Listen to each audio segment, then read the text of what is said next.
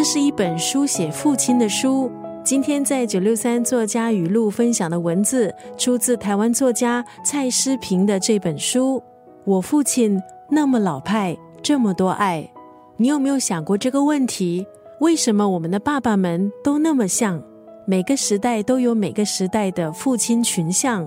作者蔡诗平写自己的父亲，本来只是写自己的经验，但是后来很多人却从他的书中看到自己父亲的形象。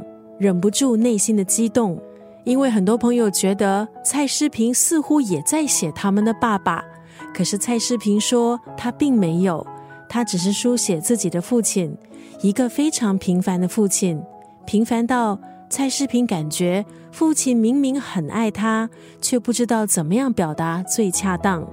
蔡诗平笑说：“爸爸是一个平凡的男人。”平凡到走在路上，除了年轻时有一点帅以外，应该不会有人注意到他。但是这么一个平凡的父亲，为什么书写他的时候，竟然会勾起很多读者意外的记忆的涟漪，或是掀起情感的波澜呢？其实蔡诗平为什么会写这本书？因为他突然觉得爸爸老了，可是他庆幸爸爸还在他的身边。感激之余，决心要写下他，写下他平凡的一生。可是，爸爸生于一个惊涛骇浪的大时代，当年惊慌无助的来到一座陌生的岛屿，在这座陌生的岛屿上娶妻生子，把岛屿当做自己人生的新故乡，这些都是被大时代催逼出来的人生际遇。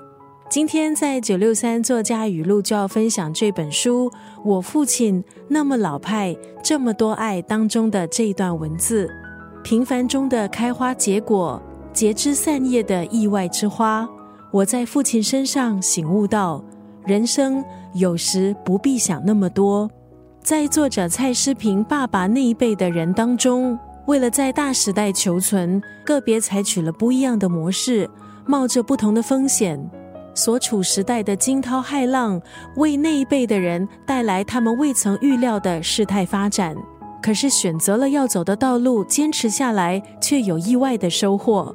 今天在九六三作家语录就要分享台湾作家蔡诗平书写爸爸的这一本书《我父亲那么老派，这么多爱》当中的这一段文字：平凡中的开花结果，结枝散叶的意外之花。